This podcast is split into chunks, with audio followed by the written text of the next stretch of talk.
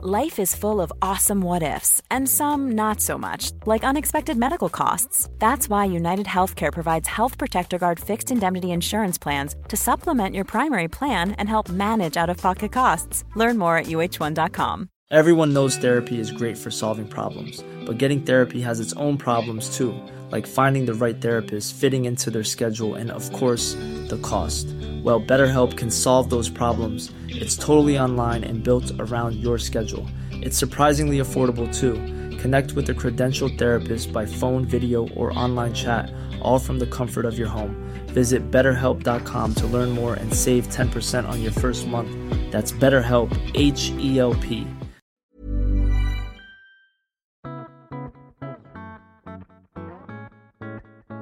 the idea behind like Fred's, for example, and having it be a really open kitchen is that, you know, most of the time at a great dinner party, everyone always ends up at the end of the night standing around the kitchen bench. And I love that. I, I think it's like the last thing that we do these days that is totally for pleasure, but brings us around our friends and elicits that great conversation where you talk about you know, the important topics of the world and how you can be inspired by something your friend said over dinner, you know, that propels you the next day to make a decision and you go on to change the world. Like, those are things that we miss when we forget to make that time for ourselves, our friends, and our family.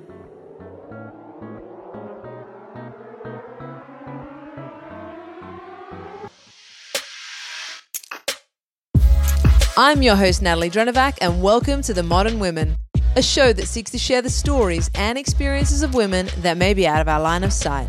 If ever there was a male dominated industry, it is that of chefs. The irony being that when we think of someone who's made us some of our most delicious meals, generally thoughts of our mothers or our grandmothers pop into our minds.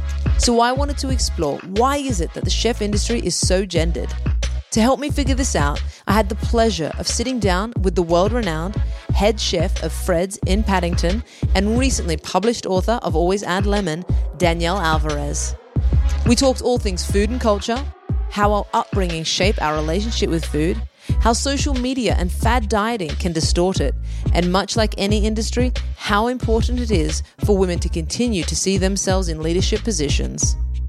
Danielle provides a refreshing, centered, and grounding perspective on food, and I'm sure by the end of this episode, you want to make a booking for yourself at Fred's or run out and buy a copy of Always Add Lemon.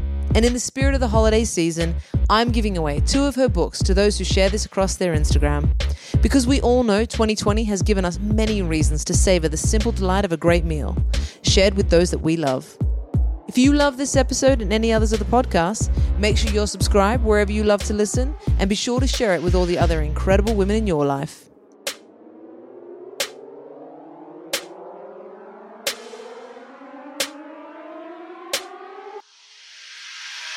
Okay, so let's kick off with your Let's rapid go. fires. Yep. Thank you so much for joining me today. I'm very excited for this conversation. Thanks for having me.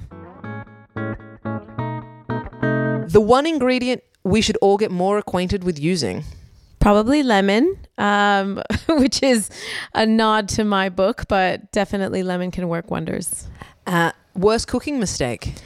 Under seasoning or over seasoning? Have you ever had a real blunder though, where you just you had that horror in your stomach when you realized you'd either sent out a dish or cooked for family and you hadn't, or Oh yeah, like I mean, I'm really strict about seasoning every step of the way, so I I rarely forget to season, but sometimes you can be a little heavy-handed or you're just not paying attention and you put too much in and and yeah, like that's there's no coming back really from that. You can try to mask it up with other things, but that's that's as bad as it can get sometimes. easier to throw it out. yeah, start again. Start again. Favorite holiday destination? Tokyo.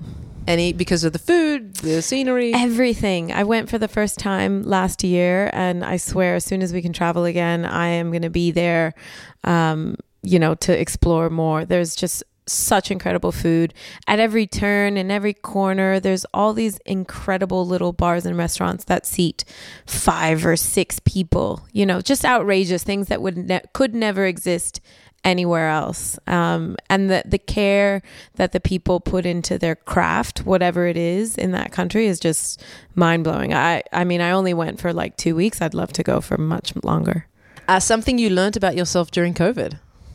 Um, that I love being at home and I am an introvert. Um, I think for a long time I tried to pretend like I wasn't, but I think I felt such a restorative um, thing happening to me just because I was at home in a quiet place, not talking to people all day long like I do in a restaurant.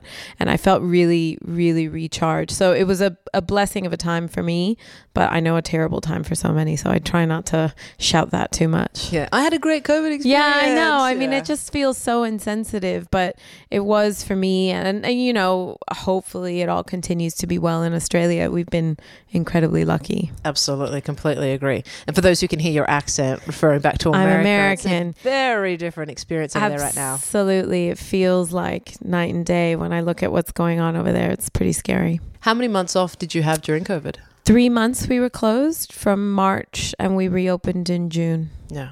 But I was still working a little bit in that time. So it wasn't complete time off, but it was enough to really recharge the batteries. Perfect. Yeah. So I've read numerous articles that speak to the influence of your mother and grandmother and how your love and passion for food developed. Do you think growing up with these two role models and their presence in the kitchen showed you that you could be at the helm of a kitchen yourself? Because I grew up with a mother who loved to cook. I grew up with a mother who involves me, but I can barely fry an egg. Well, yeah, I mean to I can't overstate enough how important those women were in my life. Um, eh, their love of food and cooking, but not even more than just the food, the way that they brought the family and the friends all together around a table had a huge impact on my life. I think those were some of my happiest memories as a child. I had no idea that that would translate into professional cooking because that is very different. Like, you know, that feeling of cooking at home for your friends and your family is not what I do in a restaurant. Like, I might it might feel like I'm trying to pull up that sentiment and that emotions, but my day to day is extremely different from all of that. So, in the one sense, they were incredibly influential in that they were strong, beautiful women that could cook.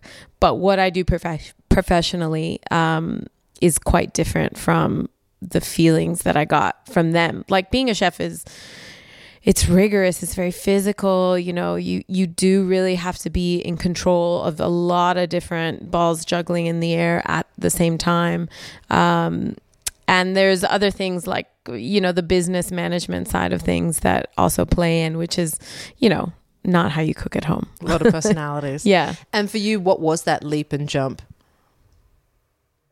Well, it was. I, I had been to university and I studied. Um, I started studying architecture and very quickly realized, I was like, that is a complete Yeah. leap. just realized I didn't have the math brain to be able to do that. Uh, so I studied. I switched into art history. A bit of like I didn't really know what I wanted to do, but I was at university. I had to pick something, um, and I really, really enjoyed that. But interestingly enough, I think it was almost that like transition that led me more into cooking because as part of the art history degree I went to Italy. I spent several months there going to museums you know going to the churches to look at the art all of that stuff and and really got into food there and in Italy. I mean what better place to do something like that? So then you know I could see if I look back now I can see the seeds that were planted that eventually led to me just being like I love cooking so much why don't I just do this Yeah. See, I do completely agree with you that in Europe they have a real, there is an art to Mm. eating, there is a pleasure around food. totally As opposed to just being wrapped in too much around ingredients and sourcing and what you're putting in your body and Yeah, and like um like things in the US especially always felt like there was like a gimmick behind it. You know, the restaurants were chain restaurants that we would go to. They didn't really have a soul. And I think, you know, getting getting older, traveling a bit more, going to Italy, I started to see how food for pleasure as part of people's life was could be something really central could be really beautiful could be highly enjoyable and that was probably again one of the things that made me think oh okay this could be a career Yeah, I can't even imagine how if at Fred's you had to put the kilojoules next Oh. to the meal like oh no forget to in the it states. yeah like it's it sucks all the joy out of it and like you know i i do recognize that there is um, you know, an obesity problem in the US. And that's probably why some lawmakers think that that is the answer. But instead, wouldn't it be so much better if we taught children, especially from a young age, the beauty of food and cooking and growing nice ingredients and how that can translate into a healthful, beautiful life. It's not about putting less butter in. It's about taking out all the processed stuff. Mm-hmm. It's about cooking for enjoyment and not eating as much of it, you know? Completely. Well, it, I read in a recent interview uh, a comment of yours it's the food I and hopefully you want to eat. It's seasonal and it's nourishing for the heart and soul, which is to me a complete and clear juxtaposition in contrast to the clean eating movements of shouldn't have this, shouldn't have that. Yeah, I mean, I guess in clean eating, I mean, what what my take on it is is that people suggest that, um, you know, completely eliminating sugar and processed food, um, and only eating whole ingredients is a better way to eat, and that that is true for our bodies. But I think you're right. The psychology of telling people that you can't have something, and and making certain foods evil, I think is damaging. a mistake. Yeah, I, I, really don't think that that's the way that we should be going about it. I, I was, I have definitely been someone who has been gluten free, sugar free, dairy free, vegan, and I tell you, actually, just looking at food as an enjoyable pleasure has completely changed my life. Yeah, I you just I think yeah, I don't know. It's it's all about balance. Like when you really can savor it and enjoy it and have a scoop of ice cream if you really want one. Like you don't need much. You probably just need a few bites, but but when you're not feeling like it's restricted, like it's not something you're allowed to have, I think you're a little bit more conscious of just enjoying it. What other aspects of the food culture have you seen to be completely different between America and Australia since being here for the mm. last 6 years? You know, I, I mean, I think if I look at restaurants, there's certainly an element in Australia that I love in that you don't really see a whole lot of chain restaurants. And of course, there is still fast food, but I don't see it as pervasive as it is in the US. Um, so I'm quite happy to see that. I, I love that here people don't go to a Starbucks; they go to their local cafe. It's almost appalling if you say you drink Starbucks. Oh my god, I, I, know Australians hate it, which I adore because, well, I mean, look, Starbucks, like anything, started off as a small coffee shop in Seattle, and mm. then obviously someone grew it to this exponential level that now it's not special anymore. Um, but I, I do think there is something about the culture here um, and the communities here that people really love to support their small local places. And I think that's such a beautiful thing. Uh, to talk about Starbucks quickly, I remember when I was telling my wife about a pumpkin spice latte. She's like, I'm just so confused though. What do you mean pumpkin in a coffee? I was like, yeah, but you know, during during the seasons oh when it's God. freezing, it's wonderful, but just filled with sugar. People are obsessed with that. Yeah. It's like as soon as as you go to like October one, it's like all the um, yeah, pumpkin, pumpkin spice, spice, everything comes out completely. Now, due to this being called the modern women, I was curious as to what you think women are bringing to the industry that we've not yet seen. Oh my God, so much. Like, uh, there's so many women behind the scenes, and I don't think we see enough women in leadership positions in this industry, which I, I hope can continue to change. I think more and more it is happening, but there's so many limiting factors. You know, A, the work is very physically demanding, and I think if you're a mom and you have children and you're trying to juggle all that plus a very physically strenuous job, um, a lot of people are not willing to do it. Likewise, the hours are very difficult. But I think there is something to being able to, as a, if you're a business owner or you're someone that controls how the business operates, making certain agreements to be able to allow women to stay in the workforce, whether it's giving them flexible hours, even changing a little bit the operation of the business to suit people that are really important to the business, you have to be willing to make those changes these days because saying this is how it is and you like it or not is not going to work anymore. Yeah, well, I guess it's the notion that the more women you have, the less it's like a, a, male locker room. Yeah, and nobody wants that. Like honestly, even a lot of the the chefs that I know that are men that have mostly male kitchens, you know, every time they have women come into the kitchen, they always say like, "My God, it's the, everything functions so much better when women are around," and it's true. It, it's not just like I, I think there's there's several things to that. Like on the one hand, there's a certain civility that can occur when you have men and women together. I mean, there can also be horrible stories of abuse and things like yeah, that. But I've, I've, heard many stories of the sexism. yeah, but but if you have a good group of people, which hopefully you do, having both together, I think creates the best dynamic.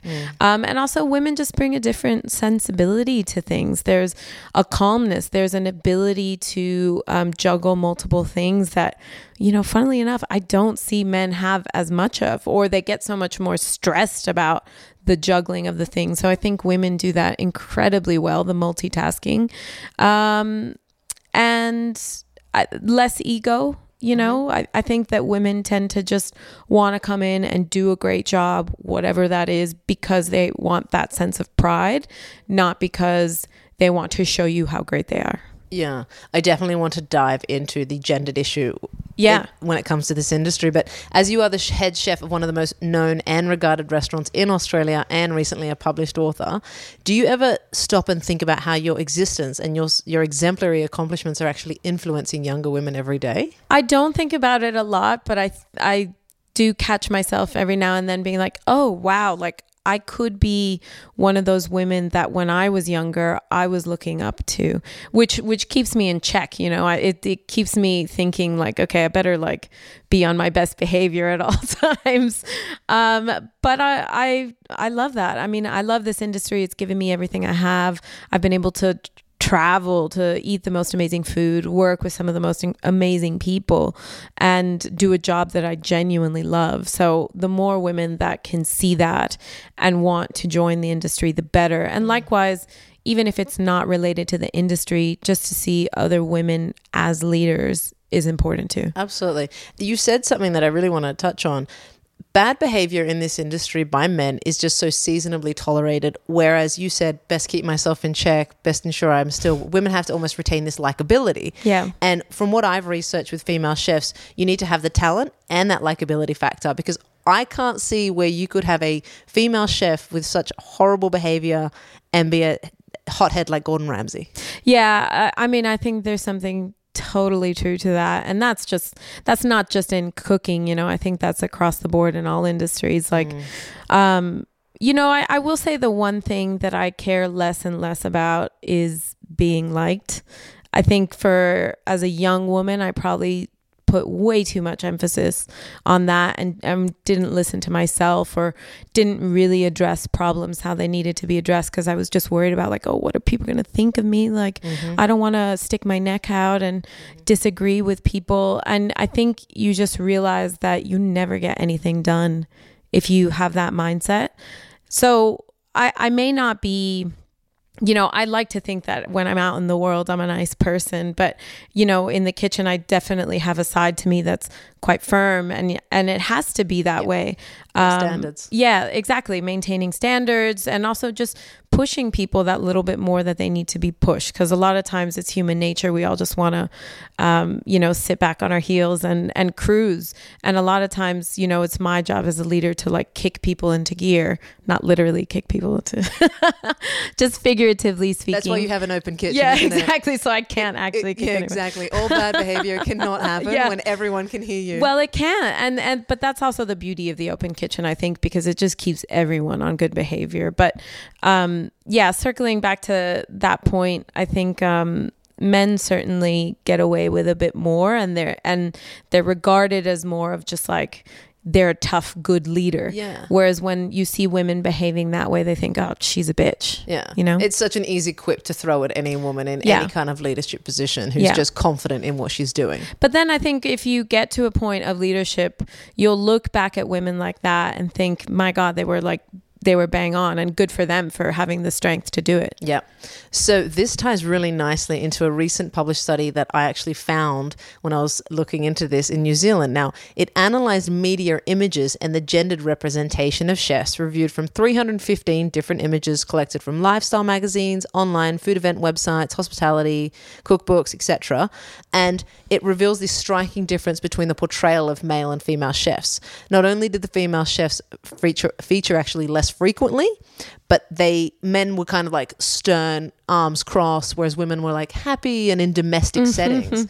Yeah. And I I mean, does that resonate with you before I share how I kind of interpret that? Well, it seems like totally obvious that it would. I, I don't think we're in a place where um, where people and images are are portraying us in equality and how we actually are. So no, it's not surprising. Yeah, because I I firmly believe the idea of like I cannot beat if I cannot see it, and just as you said, there will be younger women who you don't even realize will be looking Yeah, ahead and thinking, point. "Wow, Yeah. look at you! If she can do it, maybe I can too." Yeah. But also, there seems to be this correlation between women cooking at home and men are professionals in the kitchen. Mm. And that there's a complete disparity actually between. I mean, if you were to walk into your kitchen, you are the one at the helm there. And so, what do you think is happening when we're continually reinforcing this idea that women are these home cooks, they take care of the kids? Whereas, if you go to a professional environment, because I also read that women receive less capital and less uh, of the most important currency, which is publicity. And you're not written about on best chef lists as much. And I mean, perhaps not yourself, but in general. Yeah, I mean, again, I think this is something where, like in Australia, um, I, I do feel like I get recognized here for for my work as a professional. I I think it is shocking when you look at all those lists about best chefs around the world or top 50 whatever um, how few women there are i mean as a figure certainly there are less female head chefs than men. So you know if you look at it as a proportion there would always probably be more men on those lists. But but there's so many women that should be on there that are just not recognized. And i don't know what that is. I mean i think a lot of these things are run as a bit of a boys club and it just tends to be um, the way they go, and a lot of it, I think, is political. You know how how connected you are to the people that run those things. I mean, it's not voted by peers; it's voted by like a a community of people that are in the industry throughout the world. So, um, I, I'm not surprised that that continues to happen, but it does have to start changing. Like as you said, if you can't see it, you can't be it. Like that's a very brilliant point, and I don't know what else to do about that other than to just keep doing what I'm doing so that hopefully one day that changes. Totally. And I completely refuse to believe this idea that women are less talented than their male counterparts. God no. I, I mean in so many instances they're so much more talented, like let's be honest, but they just don't get recognized. Do you feel a difference between how the media portrays you, talks about you, and writes about you versus your male counterparts when you've looked at articles? I think, hmm, I don't know. I, I I feel like it's been quite fair here. Like the interesting thing for me is that, you know, I am a professional chef, but I've also just written a book that's about home cooking. So now I'm I'm trying to really talk a lot about that while also straddling this like professional chef role that I have. So I'm sort of seeing how they're not usually seen in tandem, how not a lot of people do the chef job really well, but also do the home cooking job Yeah. really well. I have a few friends who are uh, also, I guess, in the same uh, level of cooking as yourself, and they always tell me that they go home and eat Maggi noodles. Oh yeah, well, I mean, we all do that for sure. but I do love cooking at home. I mean, I I do think that was something that um, I probably hadn't done a lot of for several years when the restaurant was in its early days, and then you know through the writing of the book, and then especially th- when we were closed throughout um, the COVID uh, closure here in Australia, I reconnected with that love of home cooking. Like it is the love of home cooking that led me to want to cook professionally.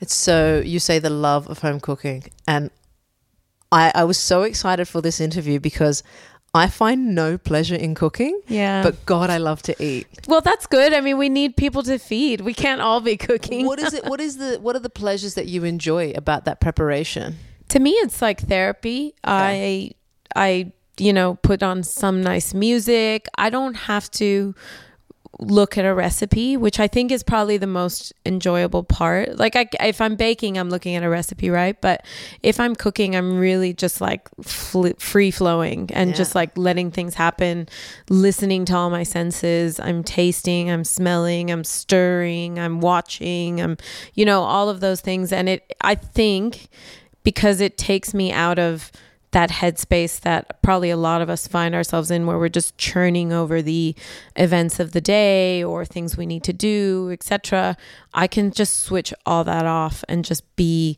myself in my kitchen so it's a very like present sort of thing for me When it comes to crafting the menus at Fred's, uh, how do you keep reinventing yourself and exploring that creative side through food? Well, the the reinventing is I mean, it's not for me I don't feel like reinventing is the right word. It's just constantly trying to improve and constantly trying to like find some better way of doing something or a better flavor combination. I, I think that's that really drives me. I never do the same thing twice. Like you rarely see dishes um come back on the menu and unless of course like that like know. people talk talk to me about it and they're like please do that one again um but i just i don't really find the joy in that. I think that the ever changing nature of what we do is what's exciting. You know there's never a boring day. There's never a day where you can predict what's going to happen. And and food is also always changing. The ingredients are never the same. Like you may think you know that tomato tastes like the same tomato that i bought at the grocery store. And and true there's probably some instances where it's like very no similar tomato has ever tasted the same as when I've had one in Italy. well, there you go. I mean, but that's that's a difference between a very good tomato and a very average tomato. But you have to really be connected to to taste those things and how their subtle differences are best used in different ways. Like, mm. you know, I'll give you an example. Sometimes we um will have a dish on and it goes for a few days and it's all really smooth. And and then the delivery the next week of whatever that main ingredient was let's say it's something like a turnip um all of a sudden it's gotten warm outside and it's started to bolt and it's gotten a little bit more woody. So you can't use it in the same way that we were using it. So it's those things that really like force you to have to change every single week because it's just not working anymore. Yeah. So when you decide to change the menu, do you kind of stick to, I guess, guidelines around must have certain things to keep within theme? Well, I mean, there's a lot to consider. You have to think about the flow of a menu, and we always try to consider the fact that, you know, we need to have and, and want to have a certain amount of vegetarian dishes on the menu. Um, you know, if you have something really rich and heavy, you also want to have something that's quite light as a different option. Um, but mostly, you know, the vocabulary that I speak in in the kitchen tends to stay within the same range. Like it's all very simple.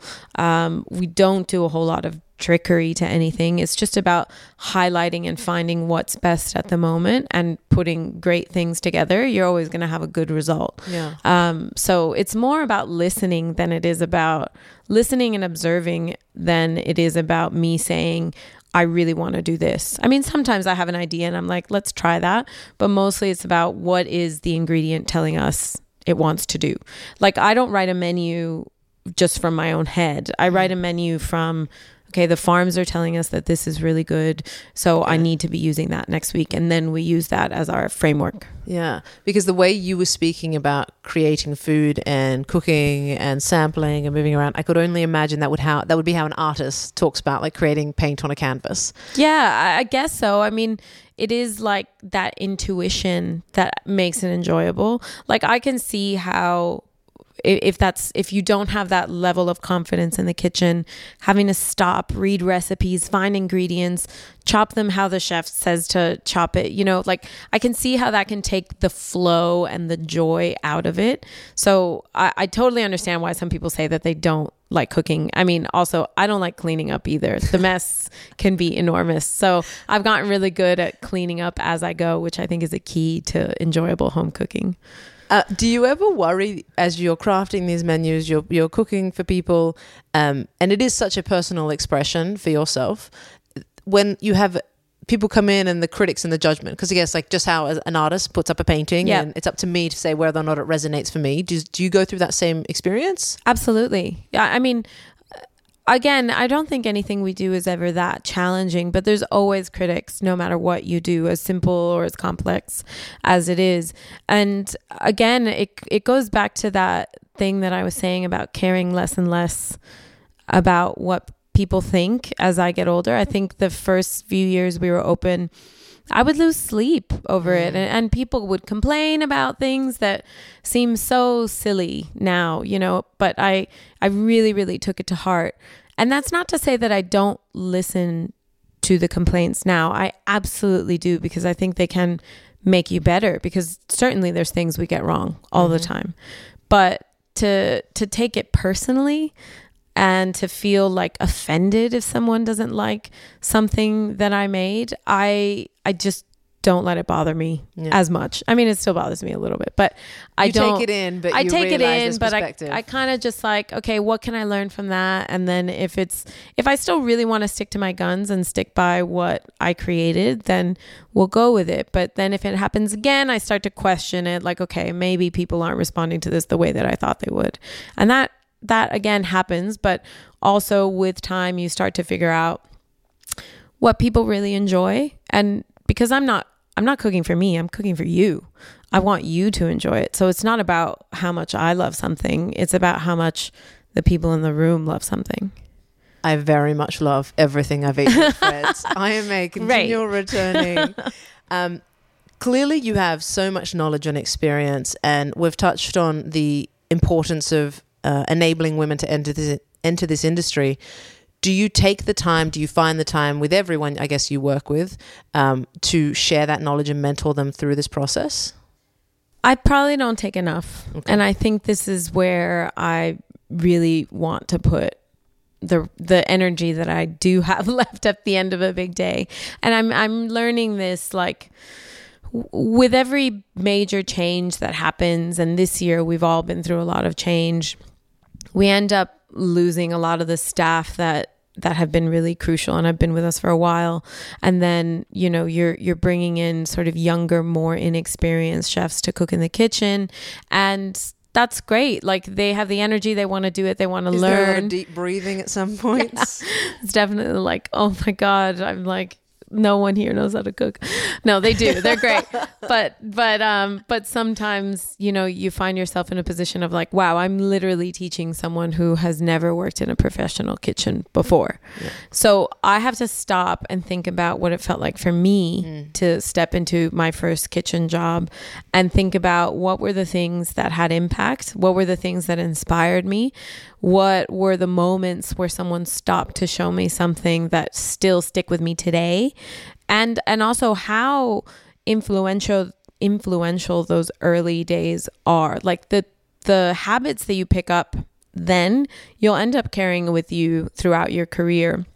So really being tough mm-hmm. around certain issues of organization, certain standards of cleanliness and all that kind of stuff are are super important to instill in the younger generation of chefs coming through, but I do have to make it more of a priority to spend that like one-on-one time connecting with those young kids because it's not just I mean these days I I think so many people are struggling with so many things, especially this year, but like the mental challenges of the work um, can break a lot of people if you're not careful. Well, that's it. I was going to.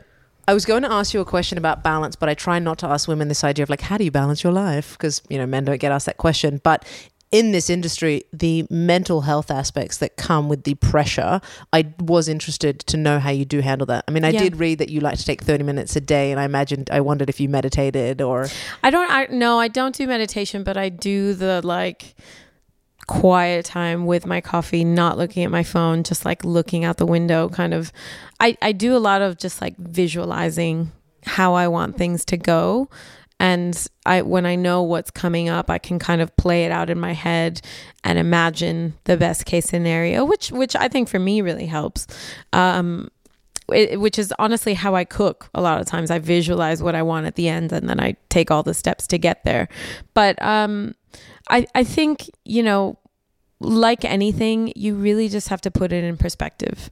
Like I say to my chefs, yes, I'm tough about certain standards, but at the end of the day, we're cooking food. It's Yeah. not, we're not doctors, we're not saving lives. There should not be so much anxiety and stress around what There we has to be an do. enjoyment to it. there has to be enjoyment to it. Otherwise, what's the point? Yeah. So, you know, there's days where I'm more successful in practicing what I preach than others, but but really I try to bring it back to that is you know, come in, do a great job and focus on getting better every day and doing the best you absolutely can. But in some days if it doesn't work out or we have a terrible service or someone complains or you overcook the fish, like that's always going to happen. And you just have to be able to like move on and grow. And what are some of the, I guess, did you have any key female mentors, or what are some of those pieces of advice that you were given when you were starting out that have just landed and just run with you for the rest of your life? I think um, I had first. Firstly, yes, I had incredible female mentors, which um, again is is probably why I was able to take the path that I have taken. Yeah, it almost seemed like quite a nice funnel that you had Oh, from no, the it was- research I did. Amazing, like you know, all, all of my greatest mentors were women, and the, and these are women that are like very acclaimed chefs in the U.S. So so obviously I knew it was possible, um, but I think you know, where I worked at in California at Chez Panisse in Berkeley, which is where I was for the last four years that I was there. Um, Alice Waters, who's the founder and owner of the restaurant, she's not in the kitchen every day, but she's always around, um, at least when I was there. And one of the things, bits of advice that she gave me, which I'm still trying to like work out how I get there was at some point, she put it this way. She says, at some point, you have to look up from the stove. And what she means by that is at some point, you have to look beyond just the cooking of the day and figure out how your work is going to have impact on the world. She's obviously, I mean, she's so inspiring, but all the work that she's done around, um, you know, just by the nature of the restaurant, supporting small local farms, supporting um, healthy soil management through that farming, um, which breeds a great community, healthy people, all of that. But her biggest job that she'll tell you now is the education of children into um, growing and cooking their own food through her foundation, the Edible Schoolyard Foundation. So I haven't quite found like what it is that I want to put a lot of my energy into into the future, um, but it probably has something to do around that. So uh, I think that's important because food is something that all of us enjoy, and it has the power, I think, to really change the world Yeah. if not just you know our societies and the way that we operate so if i can play a small role in that i'd like to be able to do that with my work at some point I was curious as to if you were to look down the looking glass of the next five to 10 years of perhaps what changes you may have seen for yourself. yeah i don't know i, I mean i've been asking myself that a lot lately because i think i'm at a bit of a point in my career where um, things can go one way or the other, or I could just keep doing what I'm doing for several more years and see what happens. And I'm not sure. I, I think that at some point, I know I can't be standing in the kitchen five nights a week doing that. Yeah, it is, and that, but that's also why you know I tell my young chefs like, you, you put in the work now while you can, and then you know you have to be able to diversify. Like as you get older as a chef, there's so many more avenues now than there were when I was younger to like make your way in cooking and food. Um, so it is totally possible to continue doing this kind of a job well into your older age. Um, but physically the toll of it is tough so i have to be careful about that and and i want to be able to find more time to do things that benefit the community and not just myself in a restaurant Um, what is your opinion on the, I guess, changing uh, landscape of social media and how that's impacted cooking? Um, I think on the one hand, there's a lot of really great aspects to it. Like the fact that you can promote certain things on social media and have them be a success without really spending much money on it is, I think, brilliant. Insane. And especially now, like with everything changing so rapidly all the time, it gives restaurants um, and chefs an ability to communicate directly with people that you would not have had before. Um, and you can find really great, um, a really great online community of people that follow you and support you and encourage you. And I think all that stuff is really brilliant, especially in, in times when people feel more and more lonely. But on the other side of it, and I think we all know this, is it's so idealized what we put online. It's really not reality. So people will see things and they think, oh, that's how easy it is. And that's how simple it is to get to the top of that. And I just want to, I just want to get there. Why aren't I there? You know, I should be there now. And that's just not how it is. A lot of things take time. They're certainly not as glamorous as they look online. And so it's hard to tell people, like, okay, it's really not how you imagine it to be. It's actually a lot harder and a lot more arduous. Do you feel that all of our passions should become destined for our careers? Like you, you seemingly have had the good fortune of it is your passion, it is your absolute love, and you have had whilst putting in the time, energy, action to Yeah. get where you've gotten. Do you think that that's what happens? Whereas I think that is also what social media promotes. Yes and no. Like, I, I mean, I think, again, there's a lot of people that think it's their passion and they end up getting into it and work, making it your work, like monetizing it, takes a lot of the joy out because you know there's so many added pressures and stresses that come along with that. And you know i would say the same is true for like artists uh, of any kind. But you know I, I mean yeah it's tough for me to say. I i think that there's a lot of jobs that probably need filling and we have too many people that are like off creating jewelry lines and things like that rather than like you know let's just some of us just need to do the work so What do you think you could have done or would have done if you hadn't have become a chef? I really don't know. You know, I thought about this the other day. Like, what if I had not made that decision to become a chef? I, I'm the type of person that whatever I would have done, I would have just like worked really hard at it and I would have done great. Like, I would have been the top salesperson if I had decided Oh, to, that to do that. Yeah, like I have that in me Yeah. but I don't think that there would have been anything that would have been as rewarding. So I feel really happy that I made that call Yeah. back then. Tenacity, that missing ingredient, mind the pun, that I Ah. think most people miss Yeah. of any career trajectory. Well, I think, um, yeah, these days, I don't know. It feels like uh, some of the younger generation are just missing that. Uh, speaking of missing ingredients, before we wrap up, I want to ensure we talk about Just Add Lemon. Yeah. So, could you share a little more about your book? Because Yes. I'm when I read cooking books, I look at really nice pictures and then I beg my wife to cook them for me and say, "What about this one?" Well, that's okay. I mean, I've had a lot of people tell me that they've read the book cover to cover, and it was a highly enjoyable read. So I feel quite yeah, you proud are a lovely. that. You are a lovely writer. Thank you very much. I, I think I I tried to write the book like I was the young me looking for books that had that kind of content in them. Like recipes that are inspiring some a little bit more challenging a bit more technical but also some that are super simple that can help build your confidence a little bit. Um, and also i have a section in the back of the book that's projects more about like making bread and cheese at home things that are a little bit more involved. Um, I really just wanted to share some of my most prized recipes, but some of the ideas and stories that inspired me as a young chef. Um, because I think cooking at home is important. And I think a lot of us this past year have come back to that and realized how much of a necessity it is that you can't just be going out all the time, that ordering takeaway is not a great thing. Yeah, it's food, but it's always soggy and it's never right. And, you know, again, it's that idea of food being a pleasure. And Yeah. I think cooking at home is part of that.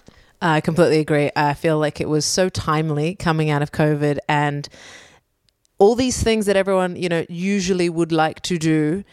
The greatest thing in my weeks now are like, are we going out to dinner or are we Yeah. having people over for a meal? Yeah. And that remembering of how food brings us together. Like some of the greatest conversations are shared over a meal. Oh, yeah. I mean, and that was the the idea behind like Fred's, for example, and having it be a really open kitchen is that, you know, most of the time at a great dinner party, everyone always stands around, ends up at the end of the night standing around the kitchen bench.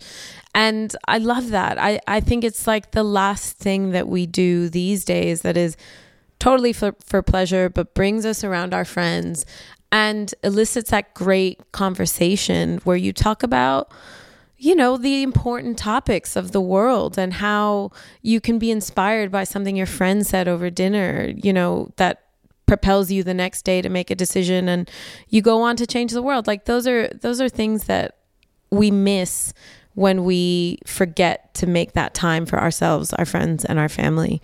And and it makes me really sad to think that like so many parts of the world right now are experiencing something where you just you're not able to do that. I mean, we felt it for several months, but nothing like the rest of the world and I think that can feel very lonely and it it's missing that joy that sitting around a table and eating great food brings all of us. Absolutely.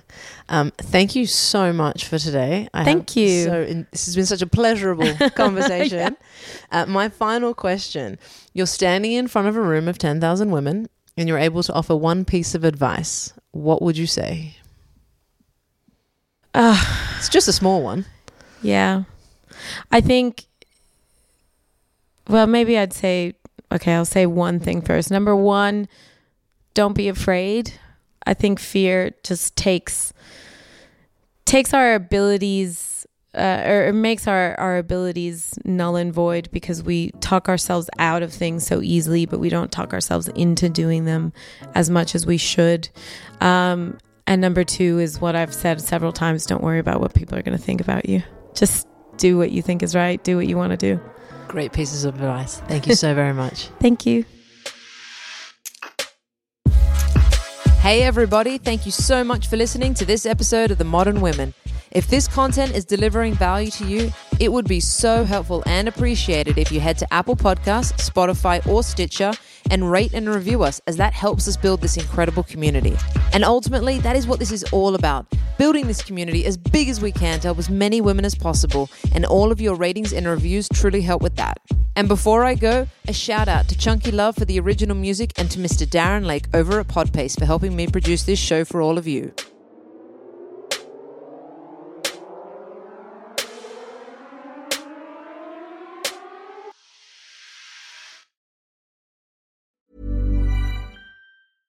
Even when we're on a budget, we still deserve nice things. Quince is a place to scoop up stunning high end goods for 50 to 80% less than similar brands. They have buttery soft cashmere sweaters starting at $50, luxurious Italian leather bags, and so much more. Plus, Quince only works with factories that use safe, ethical, and responsible manufacturing. Get the high-end goods you'll love without the high price tag with Quince. Go to quince.com/style for free shipping and 365-day returns. Mom deserves the best, and there's no better place to shop for Mother's Day than Whole Foods Market. They're your destination for unbeatable savings, from premium gifts to show-stopping flowers and irresistible desserts. Start by saving 33% with Prime on all body care and candles. Then get a 15-stem bunch of tulips for just $9.99 each with Prime. Round out Mom's menu with festive rosé, irresistible berry chantilly cake, and more special treats. Come celebrate Mother's Day at Whole Foods Market.